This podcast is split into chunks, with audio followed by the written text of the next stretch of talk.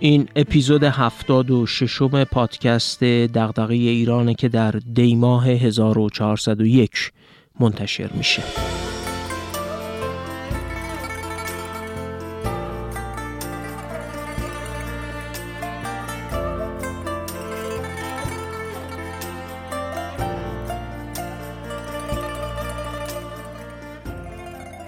بگذارید اپیزود 76 و ادامه بحثمون درباره نقش دولت در تحول صنعتی رو با یه داستان شروع کنم. شرکت آهن و فولاد پوهانگ در کره جنوبی که در سال 2015 برابر 42 میلیون تن فولاد خام تولید کرده و چهارمین تولید کننده بزرگ فولاد در جهان بوده. سال 2010 بزرگترین فولادساز جهان از نظر ارزش بازارش بوده و سال 2012 هم به عنوان 146 مین شرکت بزرگ جهان در جداول ذکر شده. ساخت این کارخونه سال 1968 با اصرار دولت کره و شخص رئیس جمهور پارک و علا رقم توصیه های بانک جهانی و مشاورای آمریکایی در خصوص ناتوانی کره برای ساخت مجتمع فولاد و تسلط بر فناوری فولاد شروع میشه. کره از سال 1910 تا 1945 مستعمره ژاپن بود و ژاپنی ها جنایت های زیادی در کره انجام داده بودند که هنوز برخیش مورد مناقشه است مثل تشکیل ارتشی از دختران کره برای ارائه خدمات جنسی به سربازای ژاپنی در طول جنگ جهانی دوم که هنوز بین دو کشور بر سر این موضوع تنش و مناقشه وجود داره. اما روابط دو کشور در سال 1965 طبق معاهده عادی سازی شده بود. سرمایه‌گذاری ژاپن در شرکت فولاد پوهانگ یکی از اولین ثمرات این عادی سازی بود. تأمین مالی ژاپن در فولاد پوهانگ شامل 119 میلیون دلار از جانب دولت ژاپن در قالب کمک و وام بود. 54 میلیون دلار هم بانک صادرات و واردات ژاپن به فولاد پوهانگ تخصیص می‌داد. کمک فنی رو هم شرکت فولاد نیپون ژاپن ارائه می کرد.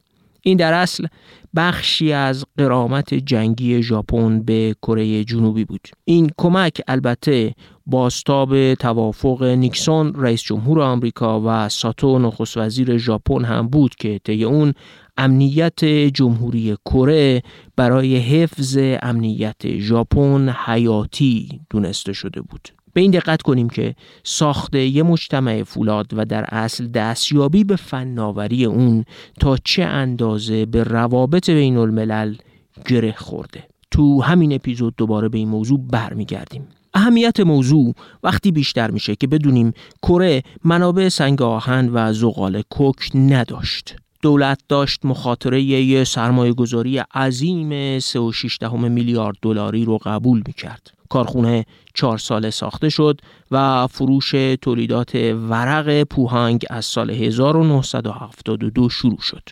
این شرکت که امروز به پوسکو مشهوره سال 1980 به 6.2 میلیون تن تولید فولاد رسید. تا پایان دهه 1980 بزرگترین کارخانه تولید فولاد جهان شده بود. دومین واحدش رو هم به اسم گوانگیانگ در سال 1988 ساخت.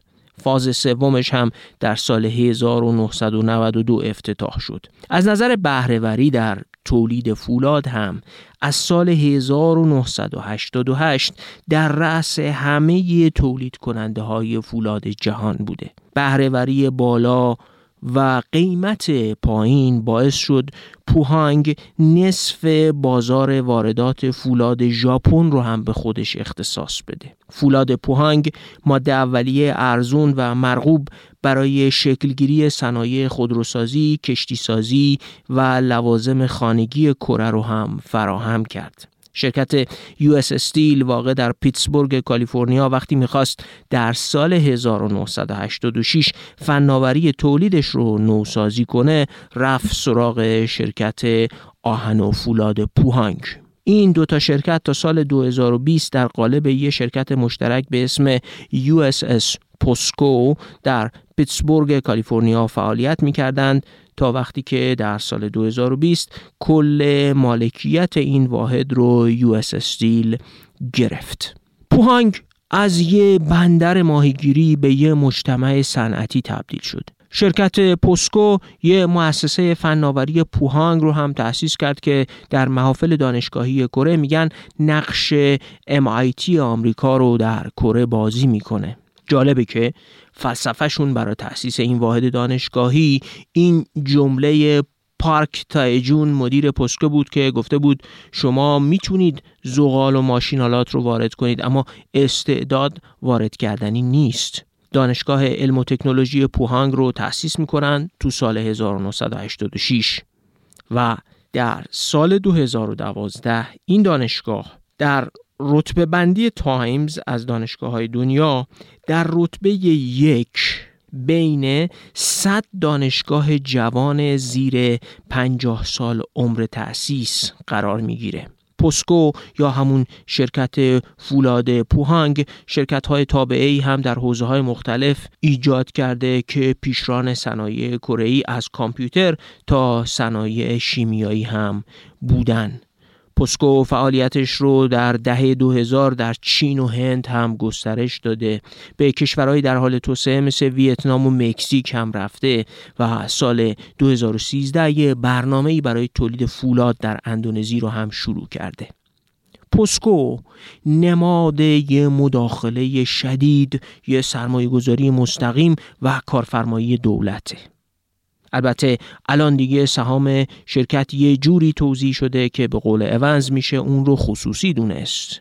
ولی وقتی تاریخ شرکت آهن و فولاد پوهانگ رو کنار مداخلات بسیاری از دولت ها در اقتصاد و سرمایه گذاری قرار میدیم مثلا مثل مداخله دولت در تولید خودرو فولاد یا صنایع دارویی در ایران این سوال پیش میاد که تفاوت کیفیت مداخله دولت در اقتصاد تحت تأثیر چه عواملیه؟ این اون چیزیه که تو این اپیزود بهش می‌پردازیم. اما یادمون باشه که مداخله دولت ها همیشه هم موفقیت آمیز نیست. وقتی داستان دوم رو بگم این بیشتر روشن میشه.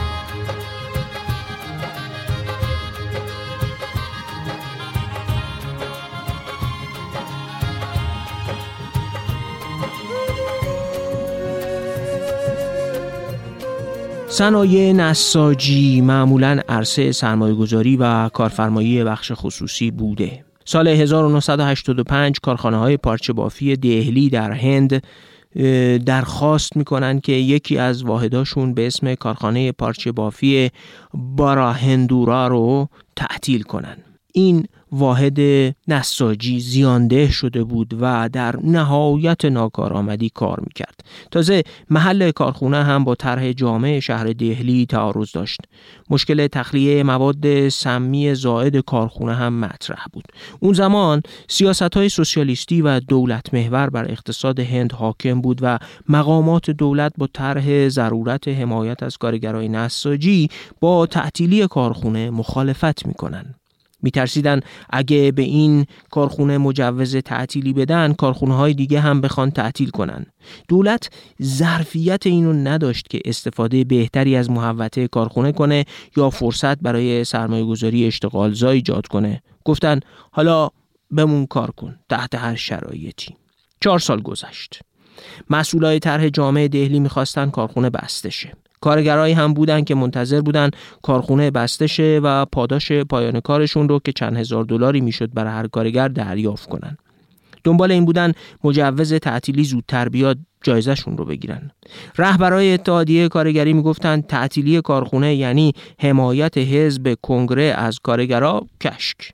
وقتی دادگاه عالی دهلی گفت باید مجوز تعطیلی بدید مقامات شهری گفتند پس ما مسئله رو می‌بریم به دادگاه عالی کشور تا بلکه مجوز تعطیلی رو باطل کنن. نتیجه این اصرار سالها تداوم یک کارخونه زیانده ناکارآمد و بدون تاثیرگذاری مثبت بر اقتصاد هند بود. در هر دو مورد فولاد پوهانگ و نساجی باراهندروا دولت در اقتصاد مداخله کرده. دولت کره نقش متصدی رو به عهده می‌گیره و خودش وارد تولید فولاد میشه. مقامات هندی هم سعی می‌کنن خودشون وارد تولید نشن اما متولی باشن قاعده گذاری کنن و مانع از این بشن که مالکای قدرتمند شرکت بخش خصوصی به کارگرای ضعیف آسیب برسونن. دولت کره به این معنا مداخله بیشتری کرده و اصلا خودش تولید کننده شده. آیا میشه گفت مداخله بیشتر دولت بهتره؟ اونس پاسخ میده که این سوال از اساس غلطه. مسئله مداخله کمتر یا بیشتر نیست. این کیفیت مداخله است که مهمه. همه دولت ها مداخله می‌کنن. مهم اینه که چه مداخله ای رو و با چه کیفیتی انجام میدن. یه جوری از مداخله هم می‌تونه این باشه که نماینده های مجلس با رئیس جمهور و وزرا برای خرید رأی یا کسب محبوبیت توافق کنند و تو هر شهری و منطقه ای صرف نظر از نزدیکی و دوری به دریا صرف نظر از اینکه معادن سنگ آهن در دسترس هست یا نیست یا ظرفیت خطوط ریلی اصلا جواب میده برای حمل و نقل سنگ آهن و بدون توجه به هزینه حمل و نقل فولاد تولیدی برای صادرات از بنادر و بدون توجه به ظرفیت مناطق برای تأمین آب لازم برای تولید فولاد و بدون توجه به اینکه در منطقه اصلا دسترسی به خط لوله گاز برای کوره های فولاد هست یا نیست مجتمع های فولاد در مقیاس های کوچیک و بزرگ بسازن هزینه تولید بالا، آلودگی زیاد، بحران تأمین آب، اقتصادی نبودن مقیاس تولید، ممانعت از شکلی واحدهای بزرگ تولیدی با بهرهوری بیشتر و هزار تا مشکل دیگه هم می‌تونه پیامد یه همچین تصمیم گیری باشه که اساسش سیاسیه و بر اساس ساخت و پاخت هایی بین دولتی ها، مجلسی ها و مقامات محلی صورت می‌گیره.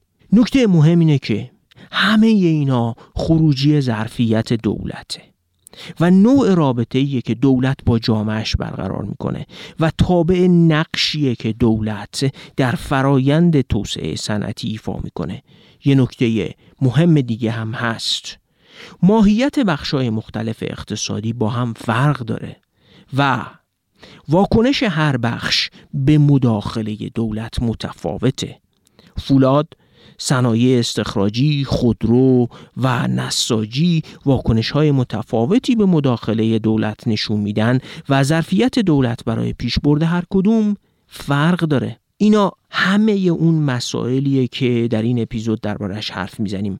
امیدوارم این دوتا داستان به اندازه کافی شما رو به شنیدن ادامه این بحث علاقمند کرده باشه. دوست دارم به سراحت بگم حالا که خیلیا در آستانه برنامه هفتم توسعه از لزوم تدوین سیاست صنعتی حرف می‌زنن توجه کردن به این مباحث می‌تونه برای ایران ما خیلی مهم باشه.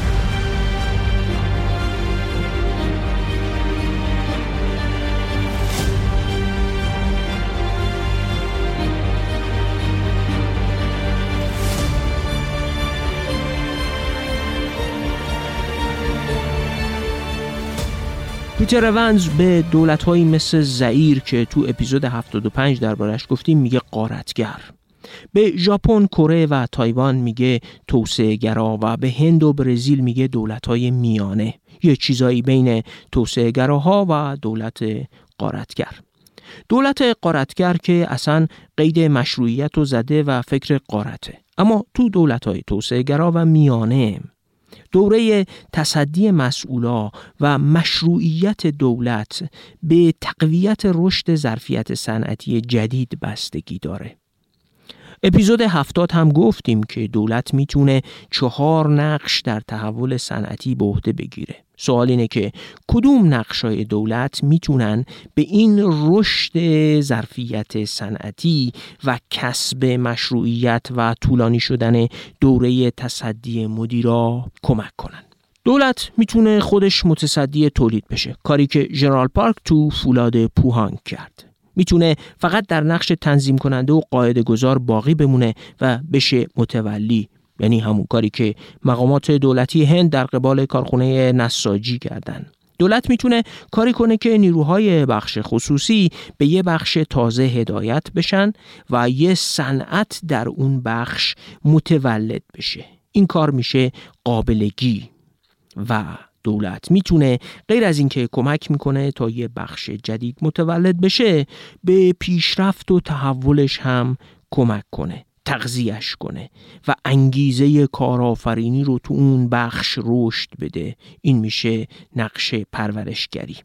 همه دولت ها هم قانونگذاری می‌کنن و بسته به محتوای قوانین تشویقی یا برعکس. اون قوانین مانع بروز انگیزه بخش خصوصی میشن و محدود کنندن. دولت هند تو دهه 1970 قوانینش انگیزه بخش نبود. متولی بود که به بخش خصوصی می‌گفت حالا بالا سر همین کارخونه زیانده ناکارآمد باش. لازم نیست نوآوری کنی لازم نیست ببندیش. البته همین قوانین متولیگری هم بعضی وقتا با محدود کردن واردات و ممانعت از واردات سرمایه خارجی سعی می‌کنن به سرمایه داخلی انگیزه بدن که سرمایه گذاری کنه و پیش بره. این شرایط اصطلاحاً گلخونه‌ای بسته به ظرفیت دولت ها و اینکه سیاست زمانمند و کارآمدی در پیش بگیرن یا نه یعنی اینکه تا ابد به حمایت گلخونه ای ادامه بدن مثل صنعت خودرو ایران یا نه زمانمند باشند و تا زمان مشخصی به این سیاست های حمایتی ادامه بدند نتایج متفاوتی دارند. دولت با اینجور متولی شدناش چنان امنیت ضد رقابتی ایجاد می‌کنه و چنان ساختاری از رانت پدید میاره که رشد دراز مدت صنایع رو به خطر میندازه. خصوصا اگه صنایع دولتی هم باشن و به اندازه کافی لابی تو دستگاه های دولتی داشته باشند تا به هر قیمتی و با تحمیل هر هزینه‌ای به جامعه از منافعشون حمایت بشه. نقش تصدیگری هم به شیوه ها و کیفیات مختلف انجام میشه. یه سطح کیفیت تصدیگری مثل دولت کره در صنایع آهن و فولاد پوهانگه. ساختن زیرساخت حمل و نقل جاده و ریل ارتباطات نیرو و آب هم از اینجور تصدیگری هاست که دولت ها واردش میشن. بخش خصوصی هم معمولا وارد این عرصه های زیرساختی نمیشه. بلخص تو کشورهای توسعه نیافته و در حال توسعه که اندازه سرمایه بخش خصوصی یا اندازه خطرپذیریش برای ورود به این کارا کمه اونجا دولت ها باید بیشتر وارد بشن. حتی اگه سرمایه خصوصی بزرگی هم باشه معمولا دولت ها یه ملاحظات امنیتی و سیاسی خاصی دارن که مایل نیستن بخش خصوصی رو تو این عرصه های زیرساختی راه بدن. تصدیگری معمولا وقتی خیلی جدی میشه که بخش خصوصی وارد نمیشه. چه فولاد پوهنگ کره جنوبی باشه و چه زباهن اصفهان در زمان شاه. سرمایه بخش خصوصی نمی‌تونست چنین سرمایه گذاری بزرگی رو تأمین کنه. بلخص وقتی که شرکت های بین المللی هم به هر دلیل وارد بازی نمیشن. مشکل اینه که وقتی دولت ها وارد نقش تصدیگری میشن بخشایی ایجاد می‌کنن که منافعشون بر محور همون عرصه ها شکل می‌گیره. بنگاه های دولتی به شیوه های مختلف با منافع اون عرصه پیوند می‌خورن. یواش یواش منافع سازمانی دولتی هایی که تو این بخش کار می‌کنن جای منافع ملی و خیر عمومی جا زده میشه.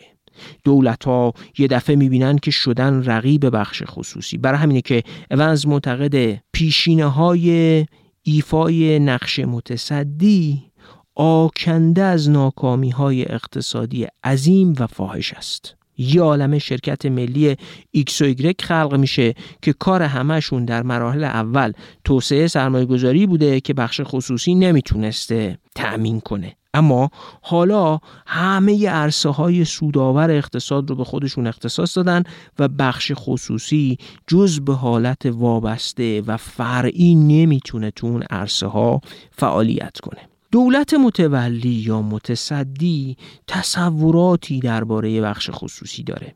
دولت متولی فکر می‌کنه که بخش خصوصی رو باید محدود کرد و دولت متصدی فکر می‌کنه بخش خصوصی نمی‌تونه و خودش باید وارد کار بشه. بسته به ظرفیت دولت گاهی هم موفق میشن مثل فولاد پوهانگ. اما اونز ترجیح میده دولت به جای اینکه خودش تولید کننده بشه به شکلگیری گروه های کارآفرین جدید کمک کنه. به قول هرشمن دولت عامل حد اکثر شدن تصمیم گیری القایی بشه. تصمیم گیری هایی که نوعی از کارآفرینی خطرپذیری و نوآوری رو به بخش خصوصی القا کنن و قابلگی دولت مخاطرات ورود به کارآفرینی رو کاهش بده. واکنش بخش خصوصی هم البته مهمه. هرچقدر سطح فناوری در یه عرصه بالاتر باشه. شرایط اقتصادی تولید سختتر باشه و نیروی بخش خصوصی کمتر باشه قابل شدن هم سخت داره قابله باید بچه مادری رو به دنیا بیاره. اگه مادر اصلا بچه ای نداشته باشه یا نازا باشه قابله به چه درد می‌خوره؟ بارسترین مثال های سیاست قابلگی استفاده از تعرفه ها محدودیت واردات و محدودیت های سرمایه گذاری به منظور رشد یه بخشه. مثلا تعداد سرمایه گذاری رو محدود می‌کنن تا بازار خیلی خورد و شکسته نشه رقابت شدید نشه و چند تا سرمایه گذار معدود قدرت رقابت و بازار بزرگی رو داشته باشن. اینجوری دولت نشون میده که بخش خصوصی براش مهمه. قابلگی می‌تونه حمایت از مشارکت با سرمایه بخش خارجی هم باشه. تو نقش پرورشگری دولت اون بخش خصوصی متولد شده رو حمایت می‌کنه. وقتی شرکتی ریسک می‌کنه و وارد یه سرمایه گذاری یا یک فناوری جدید میشه ازش حمایت می‌کنه تا زود شکست نخوره. بهش کمک می‌کنه تا تو بازار بین المللی سهم پیدا کنه و تو رقابت بین المللی له نشه. اما یادمون باشه که در هر دو تا نقش قابلگی و پرورشگری امکان تسخیر شدن دولت توسط بخش خصوصی هم هستا. یادتون باشه تو اپیزود 74 گفتیم که دولت تایوان هر دو تا سیاست قابلگی و پرورشگری رو در قبال صنایع نساجیش به کار گرفت. اما ظرفیت دولت تایوان اجازه نداد تا منافع بخش خصوصی نساجی سیاست صنعتیش رو مختل کنه و دولت به یه سرویس دهنده به بخش نساجی تبدیل بشه و رانت در این بخش برای همیشه توضیح بشه. سیاست های دولت تایوان زماندار بود و تابع کیفیت و قیمت و میزان صادرات نساجی. پس یه گلخونه رانتی برای صنایع نساجی تایوان نساختن. اینکه دولت بتونه یه همچی کاری رو انجام بده کاملا به ظرفیتش و همون خودگردانی متکی به جامعش بستگی داره. یادمونم باشه که دولت ها اغلب بسته به ماهیت بخشای صنعتی بسته به اینکه یه صنعتی در کشورشون سابقه داره یا نداره و میزان حمایت ازش چقدر لازمه ترکیبی از هر چهار تا نقش متولی متصدی قابله و پرورشگر رو با هم انجام میدن. اما کیفیت ایفای هر نقشی بازم تحت تأثیر ظرفیت دولته. اینکه چه سیاستی در چه بخشی در چه زمانی در چه مدتی و با چه ویژگی هایی انجام بشه تابع اون ظرفیتی که در دولت وجود داره و تابع رابطه که اون دولت با جامعهش داره.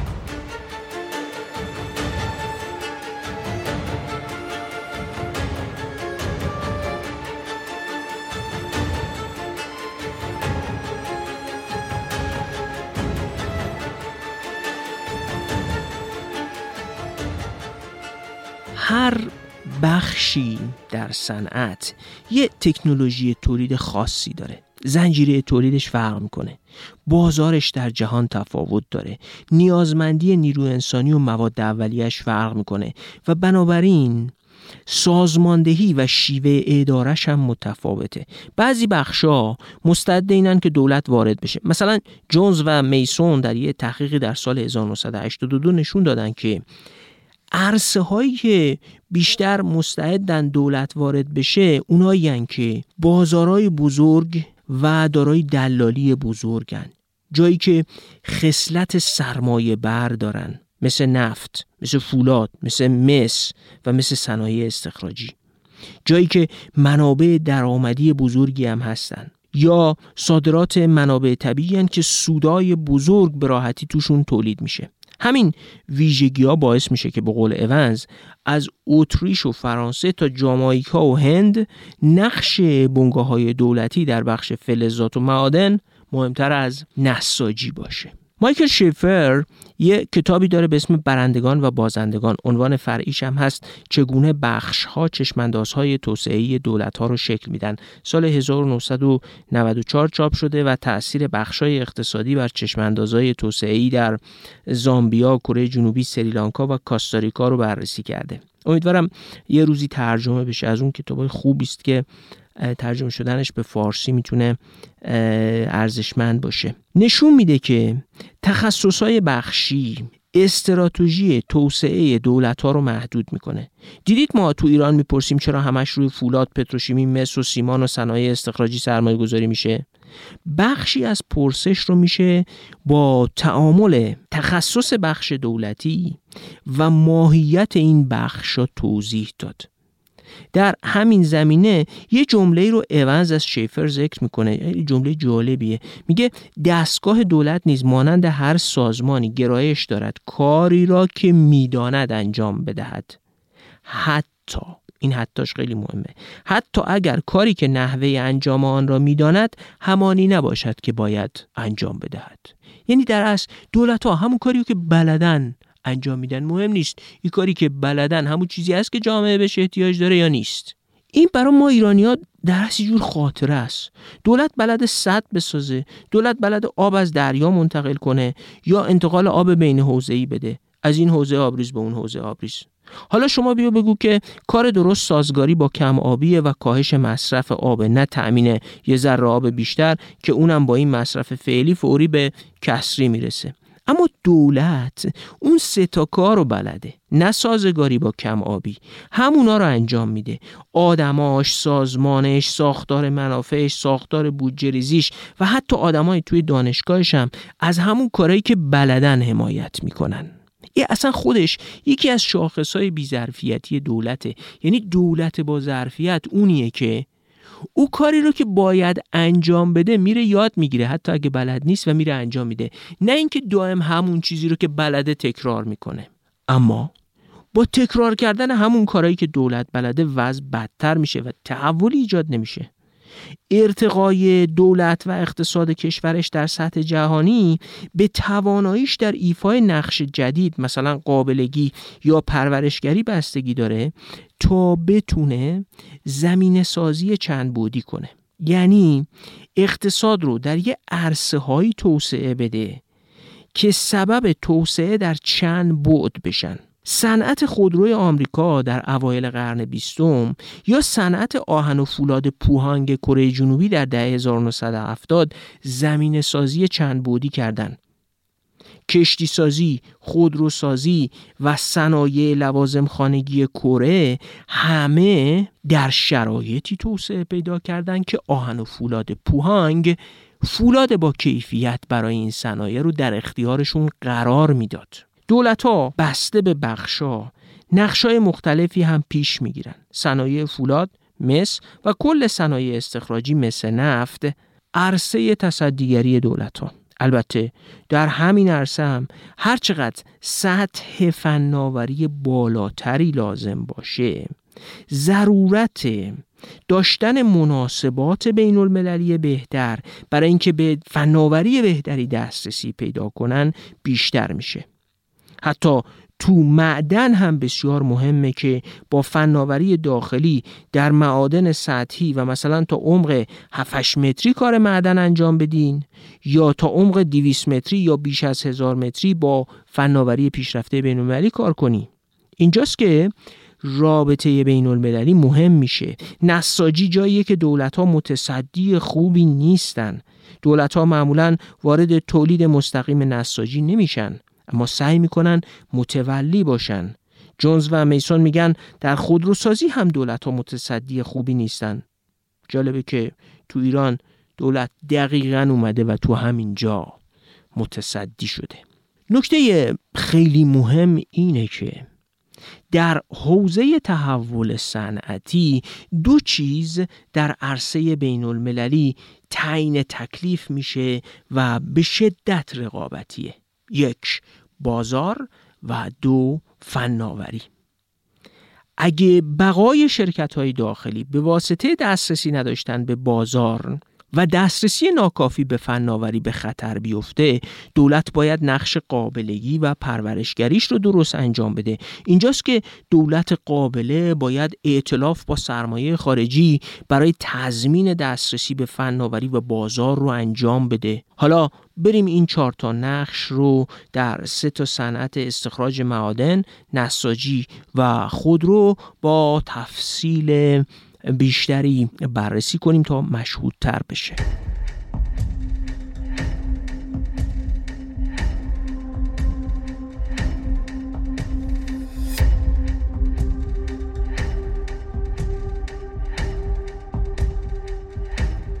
تو صنایع استخراجی دولت های کشورهای در حال توسعه اغلب اول با سرمایه گذاری خارجی شروع کردن. مثل همین نفت در ایران خودمون. ایران که نه دانشش رو داشت نه سرمایهش که بخواد نفت استخراج کنه. قرارداد دارسی و بعد شرکت نفت ایران و انگلیس و بعد هم که ملی شدن و کنسرسیوم و بقیه ماجراها.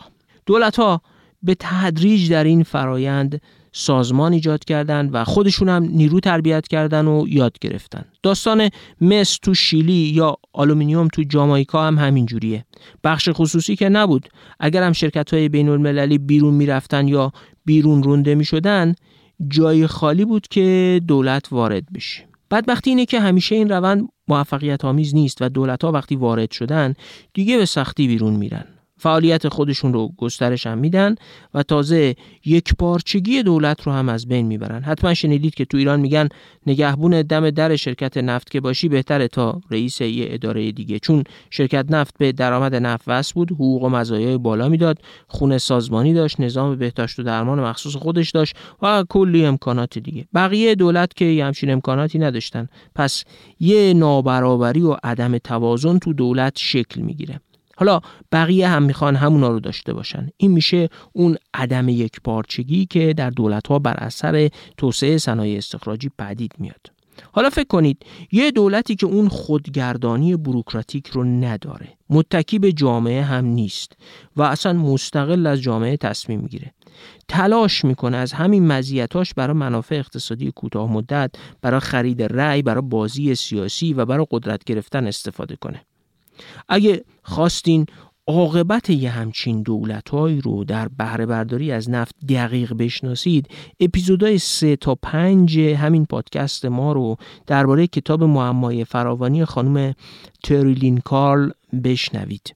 دقیق توضیح دادیم که دولت بیظرفیت با نفت چه می‌کنه و چه به سر اقتصاد بیچاره میاره دولتی که نه تو خودش ظرفیت داره و نه جامعه می‌تونه در برابرش ایستادگی کنه. خانم کارل اونجا دقیق توضیح میده که پیوند مالی با نفت گسترش نامحدود نقش دولت تو همه عرصه های اقتصاد شل شدن انضباط مالی و ولخرجی دولت و توسعه انگیزه های رانت جویی تو اقتصاد چه فاجعه ای پیش میاره که ونزوئلایی شدن رو به یه استعاره برای همه اونها تبدیل کرده و در اصل ونزوئلایی شدن رو برای آخر عاقبت یه همچین دولت های مفلوکی به کار می‌برن. شرکت های فراملی هم وقتی شراکتی با منابع مدنی کشورهای در حال توسعه نداشته باشن نه انگیزه دارن فناوری بدن و نه انگیزه دارن که این شرکت های ملی رو در بازار بین المللی شریک کنن.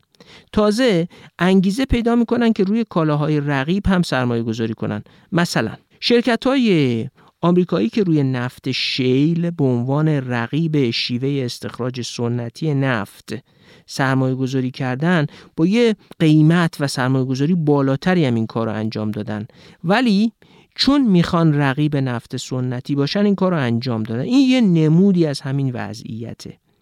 نظر اونز اینه که بخش معدن به دلیل شرایط خاصی که داره مستعد اینه که سرمایه دولتی واردش بشه و دولت تصدیگری کنه.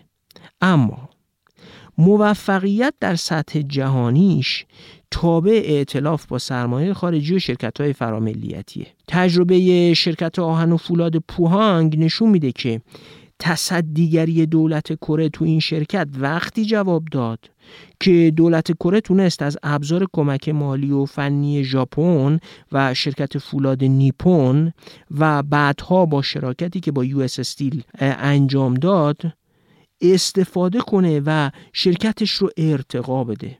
و حالا خودش به عنوان یه تولید کننده بزرگ فناور و بهرهور در تعامل با شرکت های تو چندین کشور جهان عمل می‌کنه.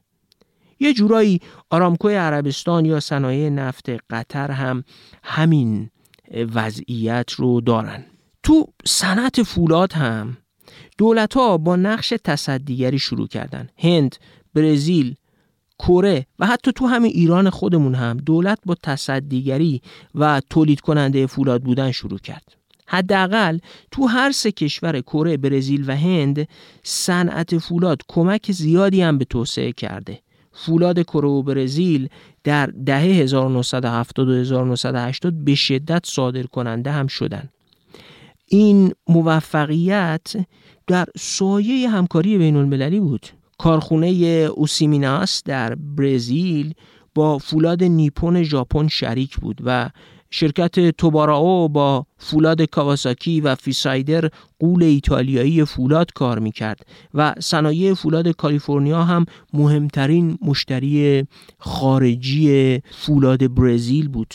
اما عاقبت فولاد برزیل و هند حداقل تا دهه 1990 مثل کره نشد و بعد از اون هم هیچ وقت مثل تجربه فولاد پوهانگ نشده. فولاد هندوستان تا قبل از اصلاحات دهه 1990 به نماد ناکارآمدی دولتی تبدیل شده بود.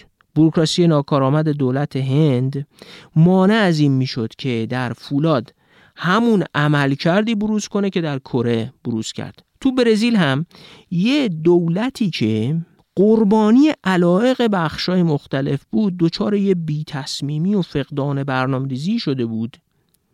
و وقتی هم که دولت برزیل با تورم مواجه شد رفت سراغ قیمت گذاری فولاد و در اصل رفت زیره خم سلامت مالی شرکت ها رو گرفت و جالبه که فولاد رو قیمت گذاری کردن و محصول قیمت گذاری شده کمتر از قیمت بازار رو به شرکت های میفروختن که عمدتا خارجی و جز صنایع پایین دستی بودن.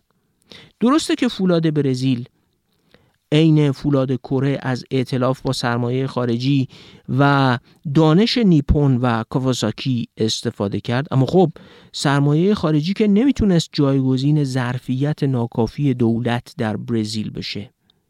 ناکارآمدی تو فولاد برزیل به یه حدی رسید که تا پایان دهه 1980 دولت برزیل می‌خواست شرکت های فولادش رو حراج کنه یا کلا به بخش خصوصی واگذار کنه. مقایسه تجربه فولاد کره برزیل و هند در اصل نشون میده که تصدیگری دولت گاهی موثره مثل کره و تحول آفرینه.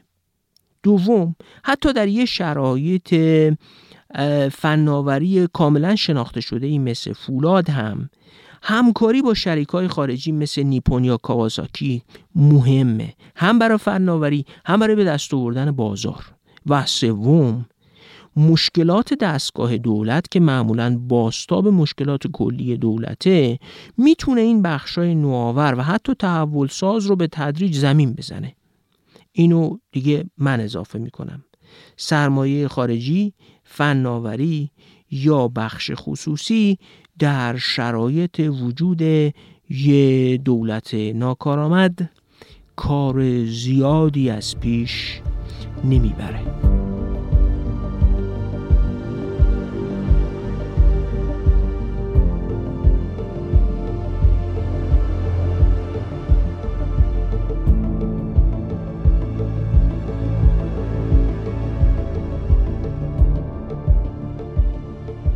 حالا بریم سراغ نساجی و البته خودروسازی. نقش دولت ها در صنعت نساجی اغلب تنظیم کننده بوده نه تولید کننده متصدی.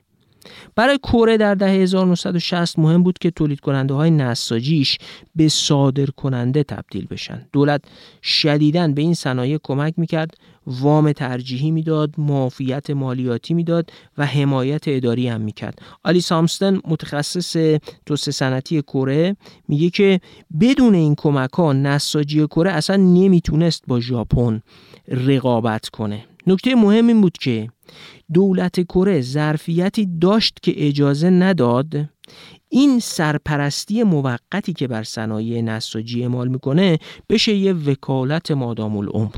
مانع از این شدن که چند تولید کننده نساجی کارتل بشن و قیمت تعیین کنن.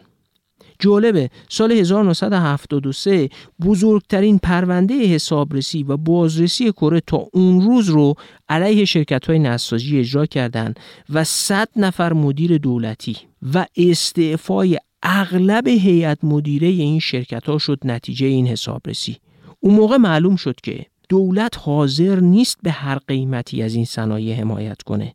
و تازه اون موقع بود که شرکت ها وارد تولید الیاف مصنوعی جدید و ارتقای شیوه های تولیدشون به صورت جدی شدن. اما بیایم همین کار رو تو دولت هند ببینیم. اما دولت هند یه جورایی تحت تسخیر این صنایع نساجی بود. یکیش رو همون اول اپیزود گفتم. دولت تبدیل شده بود به عامل حمایت از واحدهای کوچیک و دستگاه دولت با انواع پروانه و مجوز از این بخش حمایت می‌کرد. دولت حتی تصویب کرده بود که جایگزینی دوکهای قدیمی نساجی با پره های جدید محدود بشه. یعنی عینا حمایت از عدم نوآوری. همین عدم نوآوری باعث شده بود که قیمت محصولات هندی بره بالا. و آخرش هم صادرات پارچه هندی متوقف شد.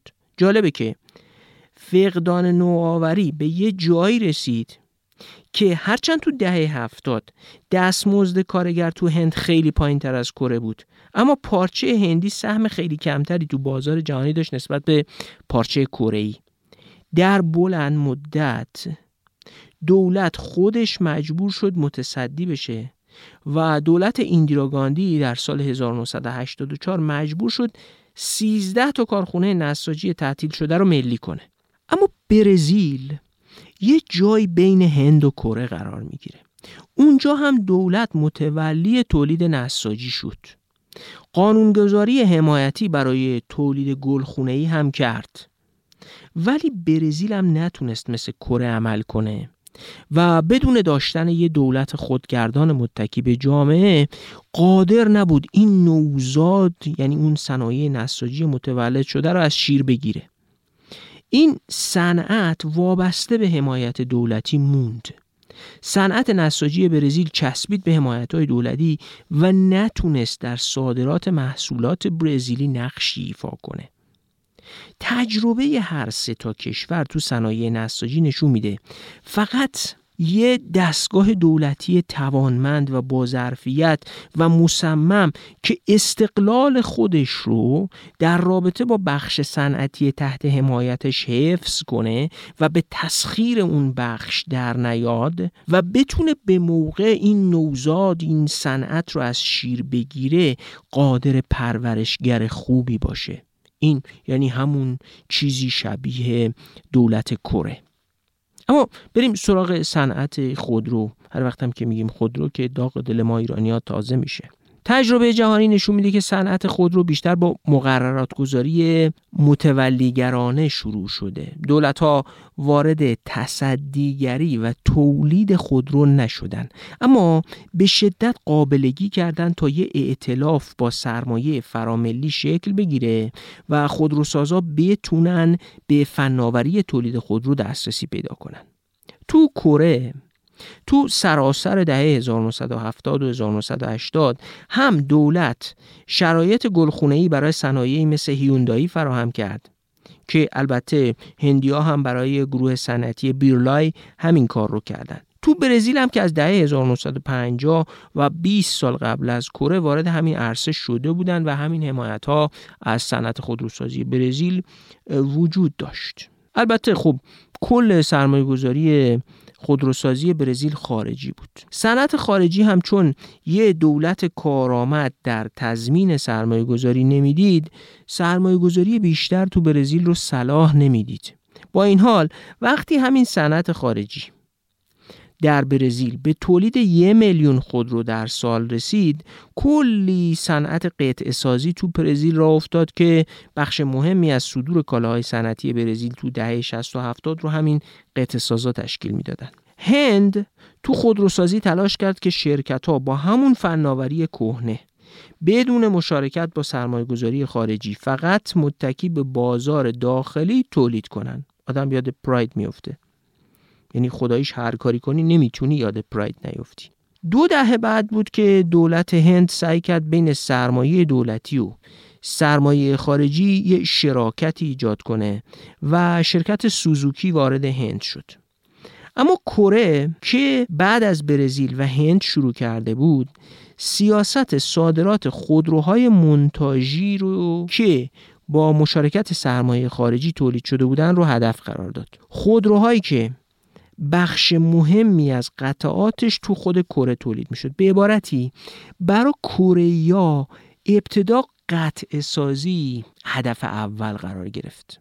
دولت کره اول کمک کرد شرکت های بزرگ مثل هیوندایی و دیوو شکل بگیرن یعنی اینجا نقش قابلگیش رو انجام داده. این بچه به عنوان هیوندایی و دیوو متولد شده. دولت از قدرتش استفاده کرد و تعداد شرکت های خودروساز و مدل خودروهای تولیدی رو هم محدود کرد. بعدم کمک کرد که انتقال فناوری، واردات مواد اولیه و مشارکت سهامی با شرکت های خارجی صورت بگیره. جمله عوض در این مورد خیلی گزنده و گویاست. میگه که معلوم شد که حتی برای شاه بیت موفقیت دنیای رو به توسعه نیز اجتناب از وابستگی به فناوری سرمایه های فراملی امکان ناپذیر بود. درسته هیچ شعبه ای از خودروسازی کره مثل برزیل در مالکیت کامل خارجی نبود. اما حتی هیوندایی یعنی موفق ترین شرکت کره هم شریک نزدیک میتسوبیشی ژاپن بود و 50 درصد دیو هم به جنرال موتورز آمریکا تعلق داشت. بازار صادرات هر دوتاشون هم وابسته به این دوتا شرکت خارجی بود. موفقیت کره به این بستگی داشت که شرکت های بین المللی متقاعد بشن که ائتلاف با شرکت های کشورهای در حال توسعه چقدر شراکت معقولیه. به قول یه محقق خودروسازی کره دولت کره زیرکانه عمل کرده بود. تو همون قابلگی اولیش شرکت هایی رو متولد کرده بود که زمینه مساعدی برای ورود شرکت های خارجی فراهم می‌کردن. و ظرفیت هم داشت که از فضای بین المللی به شکل مناسبی استفاده کنه. بنت و شارپ دو تا محقق حوزه خودروسازی هن. در یه تحلیل روند خودروسازی تو مکزیک نشون دادن که استفاده از ظرفیت سرمایه فراملی برای گسترش خودروسازی داخلی یه سطح بالایی از مهارت سیاسی نیاز داره. میگه 20 سال طول کشید تا شرکت های خودروسازی آمریکا متقاعد بشن که تولید پیچیده ترین قطعات خودرو می‌تونه در مکزیک هم انجام بشه و سودآورم باشه و به همین دلیل هم به اختیار خودشون سرمایه گذاری در مکزیک رو شروع کردن. ورود به یه همچین مذاکراتی برای جلب سرمایه خارجی یه مهارت بالا و یه ظرفیت عظیم دانش اقتصادی و دیپلماتیک در دولت رو طلب می‌کنه که همین دانش بخشی از همون ظرفیت دولتیه که بارها دربارهش صحبت کردیم. برزیل دولتی نداشت که یه همچی قابلیت هایی داشته باشه. امروز می‌تونیم عاقبت این وضعیت رو ببینیم. نه هند و نه برزیل. خودروسازایی مثل کره نشدن. هرچند 20 سال زودتر از کره وارد این صنعت شدن. و ما که همزمان با برزیل و هند شروع کرده بودیم به کره که نرسیدیم هیچ جایگاه امروز برزیل و هند رو هم نداریم.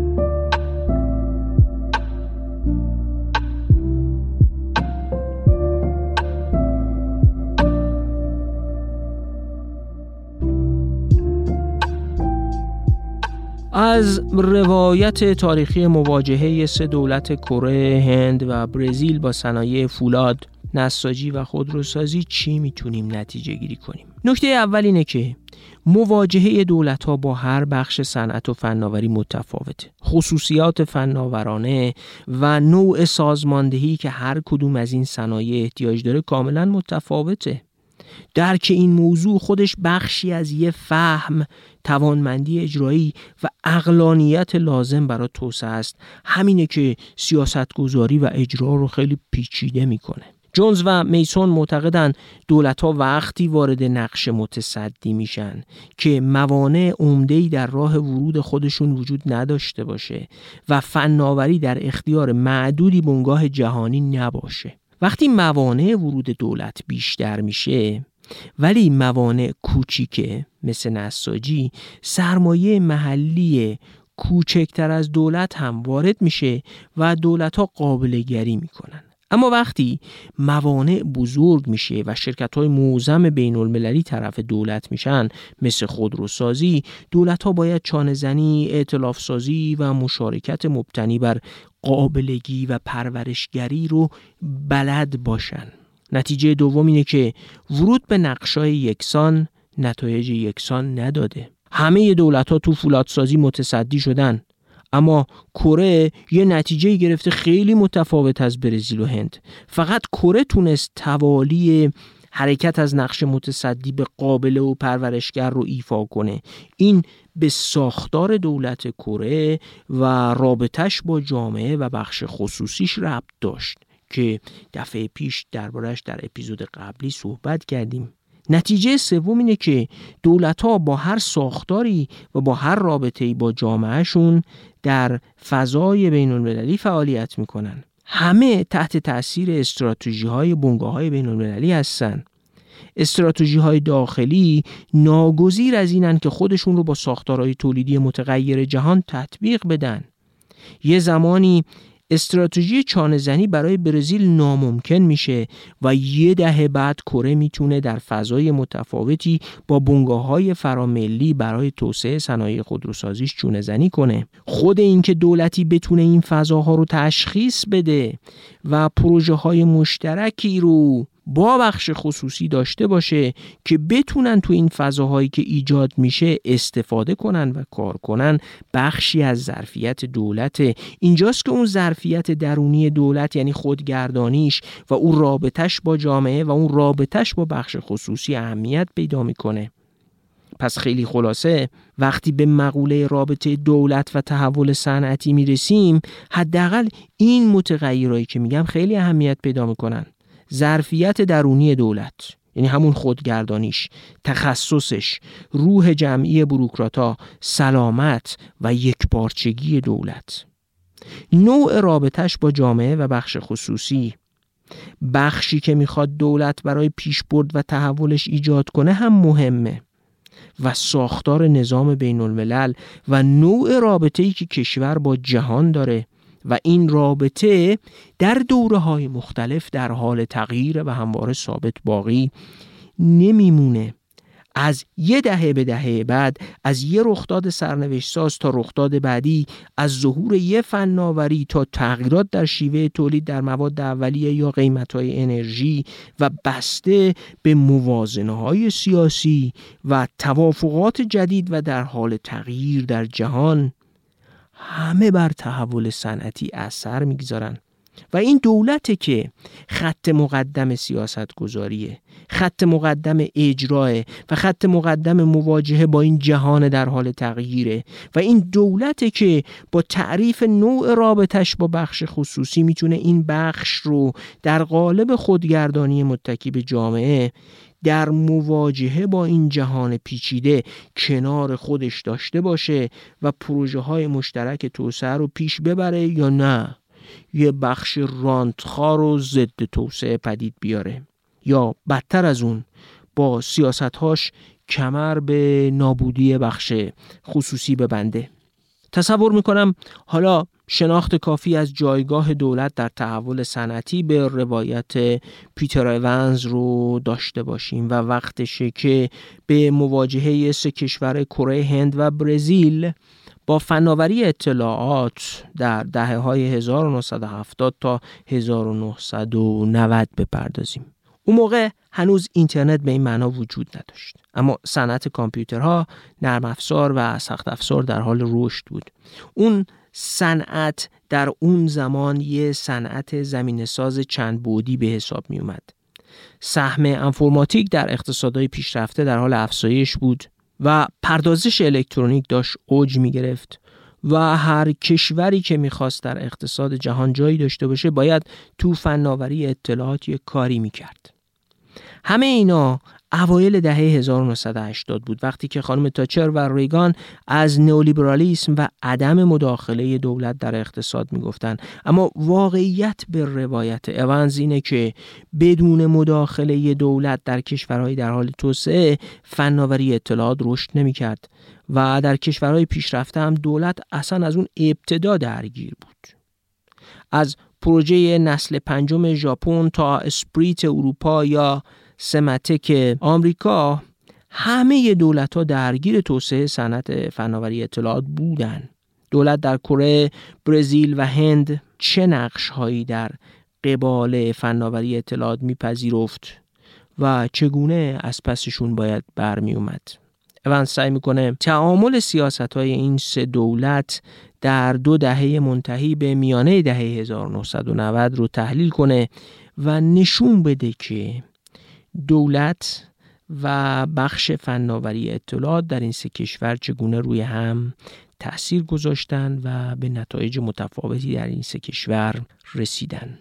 این کاریه که ما شرحش رو در اپیزودهای بعدی انجام میدیم.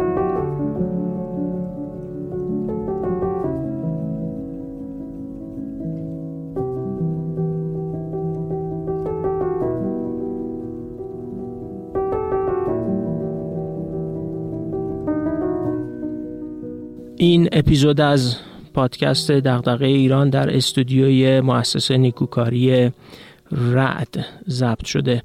تشکر می‌کنم از مؤسسه نیکوکاری رعد و امکانی که فراهم کردن برای اینکه این اپیزود رو ضبط بکنیم. رعد 37 سال سابقه در عرصه نیکوکاری داره و امکانات مختلفی رو در اختیار افراد حقوقی حقیقی قرار میدن و درآمد حاصل از این امکانات هم صرف توانمندسازی افراد دارای معلولیت میشه.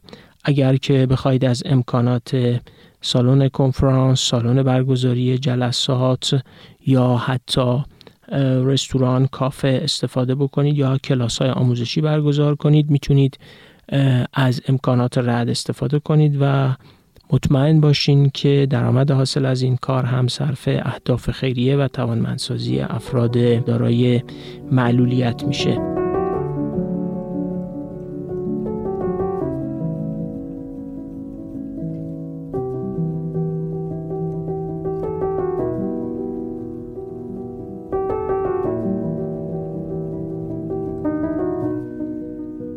خیلی ممنون که این چهارمین اپیزود از مجموعه شرح کتاب توسعه یا چپاول نقش دولت در تحول صنعتی رو با ما بودید.